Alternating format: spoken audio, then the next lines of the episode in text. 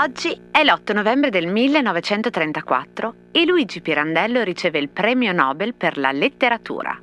Terzo italiano, dopo Giosuè Carducci e Grazia Deledda, e prima di Salvatore Quasimodo, Eugenio Montale e Dario Fo. Luigi Pirandello è tra i 21 italiani che hanno ricevuto un premio Nobel. Nella puntata di oggi ci occupiamo invece dell'undicesimo, che sta precisamente in mezzo a questa lista, cioè Giulio Natta, unico premio Nobel italiano per la chimica nel 1963.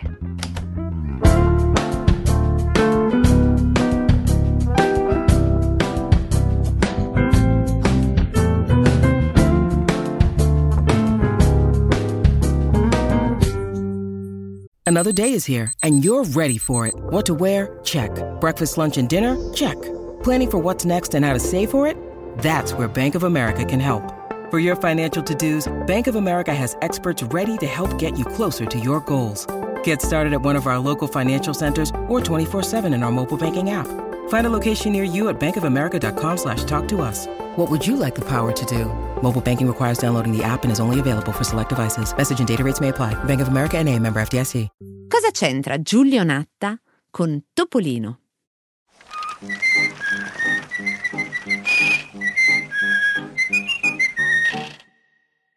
Innanzitutto un piccolo recap per tutti quelli e quelle di voi che giocano a Trivial Pursuit. Un giorno mi ringrazierete, perché queste sui premi Nobel sono una delle domande più ricorrenti nel famoso gioco da tavola, con cui peraltro vi do appuntamento a dopodomani. Quindi, a parte Carducci, Deledda, Pirandello, Quasimodo, Montale e Fo per la letteratura, ne abbiamo altri sei per la medicina tra gli italiani. Camillo Golgi, Daniele Bovet, Salvatore Edoardo Luria, Renato Dulbecco, Rita Levi Montalcini e Mario Capecchi. Poi altri sei per la fisica, Guglielmo Marconi, Emilio Segre, Enrico Fermi, Carlo Rubbia, Riccardo Giacconi e Giorgio Parisi. Il primo e unico Nobel per la pace italiano è nel 1907 a Ernesto Teodoro Moneta. Franco Modigliani è l'unico per l'economia e Giulio Natta è l'unico, finora, premio Nobel per la chimica nel 1963 insieme a Carl Ziegler. Il premio arriva a Natta e Ziegler per la scoperta del polipropilene isotattico, una plastica leggera da cui si cominciarono a realizzare contenitori e utensili da cucina, oltre a pellicole molto note come il cellophane. Si tratta di un polimero termoplastico estremamente leggero, resistente al calore, facilmente plasmabile, che può essere estruso, formato sottovuoto, stampato con spessori sottili o forme complesse, colorato e saldato. È quello che abbiamo sempre chiamato Moplen. Vabbè dai, qui me la sono telefonata. E mo? E mo, e mo? Moplen! E mo, e mo, e mo, e mo. E mo, e mo, e mo. Moplen! È una materia plastica Montesud Petrochimica. Un po' di contesto. Giulio Natta iniziò la sua attività di ricerca nella chimica industriale dopo la laurea in ingegneria che consegue a 21 anni. A 24 anni era già docente di chimica generale. Nel 1928 conquistava i primi brevetti per la produzione dell'alcol metilico sintetico. La sua ricerca più importante si ebbe nel 1938, quando l'IRI e la Pirelli decisero di produrre la gomma sintetica in Italia. Se è vero che per via dell'autarchia la scena italiana fu ai margini del vitale panorama internazionale, dall'altra parte non si può non riconoscere che la scienza e la tecnica crebbero di importanza proprio in concomitanza con lo sviluppo dei bisogni imperiali e autarchici. Lo stesso Natta sottolineò lo stimolo che ebbe l'autarchia sulle sue ricerche in una delle numerose interviste che rilasciò quando venne insignito proprio del premio Nobel per la chimica. Disse: L'autarchia spinse molti chimici all'indagine su nuove materie, ma molti lasciarono questa ricerca quando alla ricerca mancarono le ragioni politiche. A me non interessava la politica, ma la ricerca. Così, anche quando finì la necessità politica dell'autarchia, continuai a cercare. In questa stessa intervista Natta puntualizzò anche un altro importante fattore della fase autarchica, che stimolò le sue importantissime ricerche, cioè la stretta collaborazione che ebbe con le industrie e di conseguenza la possibilità di confrontarsi con problemi strettamente pratici e funzionali. Dopo la guerra, con lo sforzo di tutto il paese di risollevarsi dalle rovine, la nascente industria delle plastiche sarà uno dei più sorprendenti sviluppi industriali di questo periodo.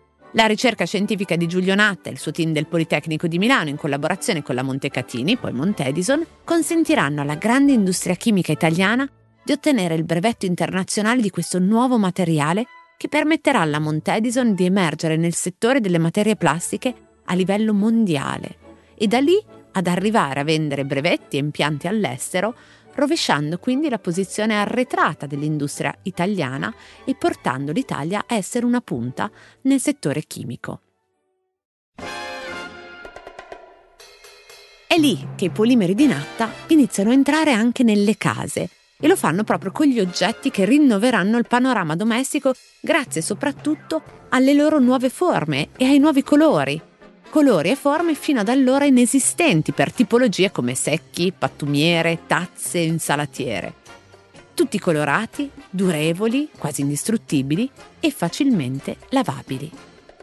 C'è una pubblicità molto bella di quegli anni di uno scolapasta in Moplen che enfatizza l'incredibile novità per quel tempo di poter versarci litri e litri di acqua bollente ad altissima temperatura senza che venga compromesso il materiale.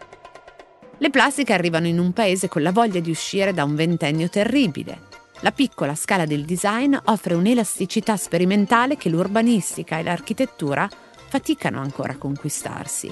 E l'industria sembra proprio sia lì per sostenere questo sforzo. Ovviamente però la plastica è anche un materiale che creava estrema diffidenza nel pubblico, pubblico che non era abituato ad avere la plastica in tavola al posto della ceramica o dell'alluminio. E il problema era proprio che per avere un senso quel nuovo materiale la doveva smettere di essere un materiale imitativo, cioè di trasportare in qualcosa di nuovo una forma che apparteneva a un materiale vecchio. Giulio Castelli, fondatore dell'azienda oggi di arredo, ma allora di piccoli complementi per la casa e ancora prima proprio di strumentazione per le aziende farmaceutiche, cioè la Cartel, nel 1949, Giulio Castelli, dicevo, che era stato allievo di Natta e che con lui aveva fatto le prime sperimentazioni del Moplen sugli oggetti, diceva così: Se la gente ha paura del nuovo, bisogna dare loro cose ancora più nuove. E giù con la plastica, che per rientrare dei costi per gli stampi deve essere ovviamente prodotta in grandissime quantità. Oltre che Anna Castelli Ferrieri, architetta e moglie di Giulio Castelli e art director di Cartel, a capo dell'ufficio tecnico in quegli anni c'è un tale Gino Colombini, disegnatore di quasi tutti i prodotti dal 1953 al 1962, che disegna cestini, catini del bucato, paletta per le pulizie, spremi agrumi, oggetti umili che però servono per far entrare la plastica pian piano in casa, trasformare la casa in un mondo colorato. Si tratta di progetti, quelli di Gino Colombini, che vinceranno ben 4 compassi d'oro e 54 segnalazioni d'onore. E Topolino cosa c'entra?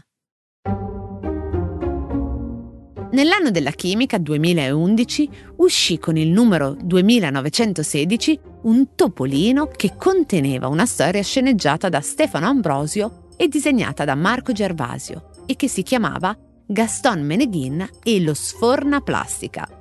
Si trattava di un numero speciale che inorgoglì particolarmente il Politecnico e che confermò che sì, Averlo letto su Topolino spesso garantisce non solo una fonte affidabile e accessibile, ma anche un attestato per garantirsi un posto nella storia del nostro paese. Ed eccolo qui, in una striscia di questo Topolino c'è proprio il nostro Gino Bramieri, per chi non lo avesse riconosciuto nell'audio di prima, con il suo secchio di Mo Mo Moplen e un fumetto che celebra l'invenzione di Giulio Natta dicendo fu una vera rivoluzione industriale e aggiungo io anche una rivoluzione culturale.